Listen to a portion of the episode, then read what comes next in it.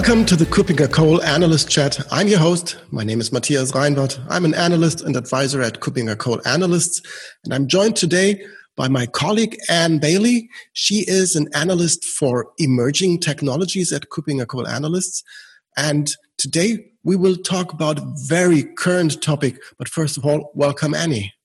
Hi, happy to be back. Happy to have you again. And this time we have a real current topic right now. Uh, we will talk about the overlap between the COVID 19 response and the topic of decentralized IDs, verifiable credentials. So, what is going on with this decentralized identity and the COVID response? Where, where are the connection points? Where does this fit together? Yeah, so it's been really interesting. I'm sure many of you have heard of contact tracing apps. Um, they're popping up all over the place as a way to limit the spread of COVID 19. Um, basically, if you are in proximity to somebody who has been tested positive or exposed, or if you yourself have tested positive or exposed, it's a way to let those people who were nearby you, but perhaps you don't know, provides a way to inform them that they may have been exposed. So there was a really interesting statement made by the European Parliament. So they said in April that, quoting, the generated data are not to be stored in centralized databases, which are prone to potential risk of abuse and loss of trust. And this demands that all storage of data must be decentralized. So this is a really interesting statement. And a lot of blockchain developers jumped on it as their opportunity to provide the most privacy uh, responsible contact tracing app. This statement by the European Parliament doesn't necessarily mean blockchain or these other decentralized architectures that have been so popular, but it's definitely the way in. This, it's the connection point for decentralized identity and the COVID response. So, but the the solutions that we are seeing now uh, coming into into existence, or the one that is already in existence, uh, for example, for for Germany, um, that is uh, really fully decentralized. So, where does the actual storage take place, and how is communication made for uh, such a such an application? Um, what what are the use cases that we currently support here? Yeah, so the the contact tracing app is one of many use cases. And you mentioned another, the, the need for secure communication. So, really, the ability to securely communicate between a patient and a testing facility to communicate test results in a way that that patient could read, but also that patient could show to others to confirm that they are not positive for COVID 19. There's also another interesting use case of potentially door to door testing if a health professional were to go from house to house and offer testing to citizens, there would be a need to verify that testing uh, kit, that um, individual who is providing the test, things like that.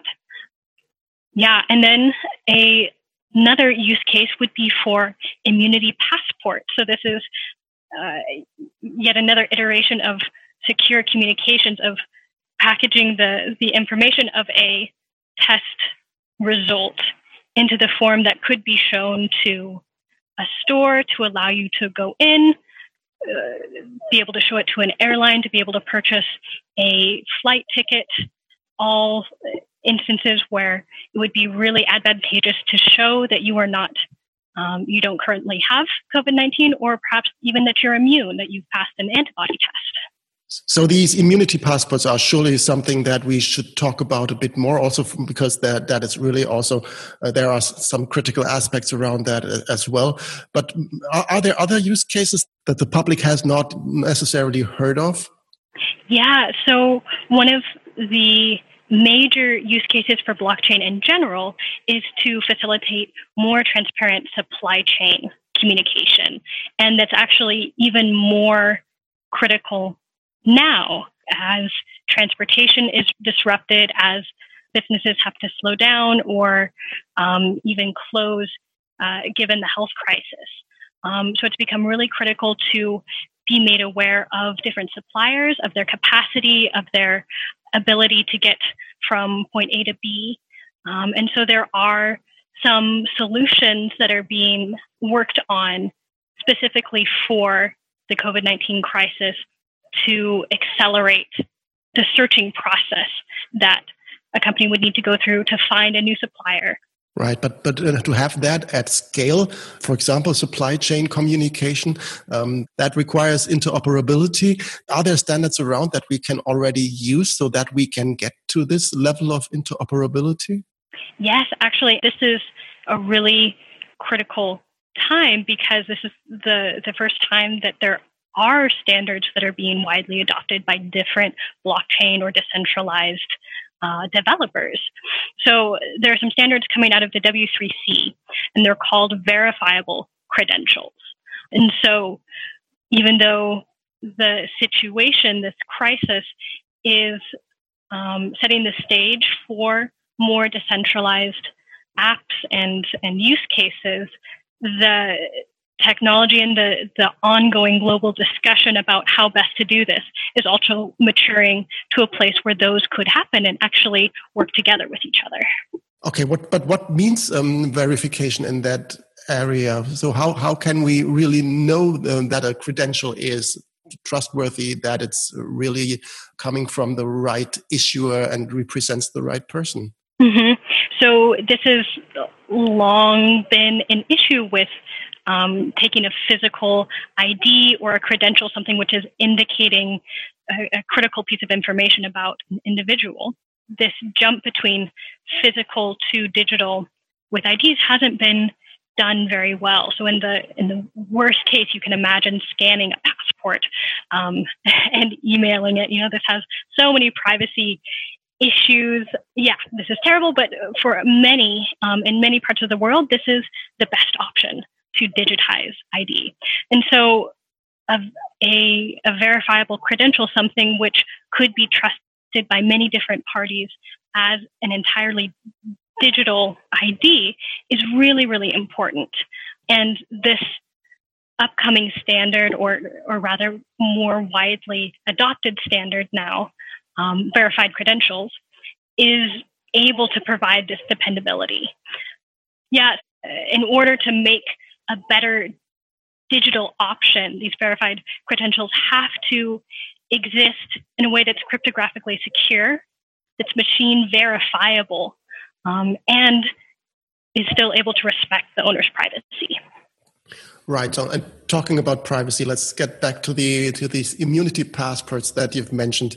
Um, on, the one hand, I, I, fully get the point that it's good to prove to an airline that I'm not uh, infected right now, that I maybe even am immune, um, if this will be the case, which, which we don't know by now. Uh, but on the other hand, this is really something that frightens me a bit, having to present that proof, um, which in itself is um, some kind of um, laying open my my uh, my most private information, which is um, health information, and um, if I don't do it, discriminating me by not letting me into that plane. So there are a lot of drawbacks here right now. Uh, am I right? Yeah, absolutely. This um, uh, thinking of immunity passports in particular is really really problematic um, because although there there are arguably ways that you could share your personal health information without oversharing or without completely giving it up, there are some solutions in the self-sovereign identity space and other in decentralized identity that could make that happen. The the use case is really crossing some lines in, in terms of protecting fundamental human rights. And so if we let our imagination not exactly run wild, but you know, walk a few months or years into the future of having such an immunity passport, that would really create a new class of citizen. Um, you know, someone who is able to travel freely, who's able to work freely, and that gives them more privilege. They are more employable. They would be able to negotiate higher salaries. And they would really be the sort of person which is in demand. So, on the flip side, all of those people who are not able to prove their immunity become these less privileged citizens. So it's you can imagine that person being denied the right to be in a public space or having access to services, public transportation, and this would all be under the guise of protecting themselves and others. But that is an infringement on their rights. Yeah, that was what I'm aiming at when you have this new higher class of citizens, as you've described it, then of course, then you also create a class which con contains all these people that cannot or don't want to uh, present this information, and they then would of course be in a situation where they could not participate but on the other hand is how trustworthy would that information then be? Who would issue such an immunity passport and how trustworthy would they be? Um, could they be inaccurate? Could this be something that we also might want to consider that uh, this information is not trustworthy? Yeah so uh, at the moment uh, we're using antibody tests to give an indication of immunity. And there are a few issues with this. So, I, of course, am not a health expert, but as far as I'm aware, there are still many, many things that virologists and experts don't know about COVID 19. And so that also plays into the dependability of these antibody tests. It may not be the case that if somebody has developed antibodies after having had COVID 19, that may not um, really indicate immunity, or maybe only for a short period of time. So the input data to such an immunity passport really has to be questioned. It may not be dependable, even if the decentralized solution is able to facilitate it. Um, another issue is that there are a lot of different types of antibody tests, and they all have varying degrees of reliability. So, again, this is questioning the data that you would be communicating. There's, there's a really high risk with some of these tests for a false positive that really can't be depended. And as long as that's in question, then the solution won't work.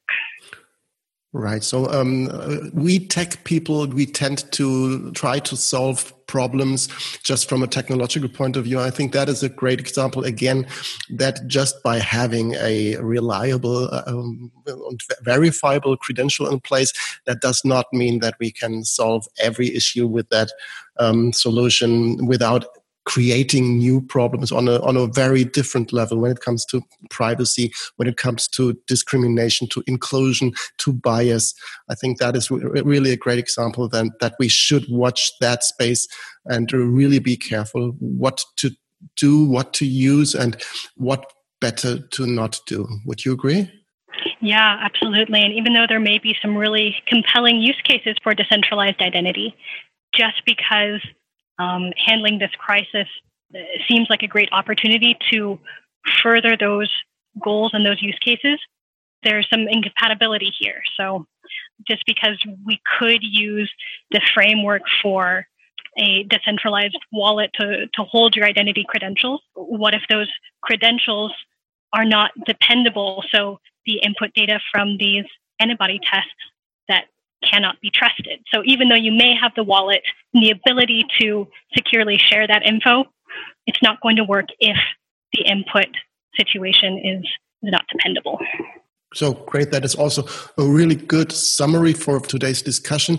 Um, I assume that you will continue to um, watch these developments on, on the one hand um, from the technological point of view and on the other hand from yeah the, the social the impact point of view um, so um, it, it, makes perfect sense for our audience that that they um, every now and then have a look at kuppingercole.com and look wh- whether new developments have been happening, and that will be then covered by you there as well, I assume.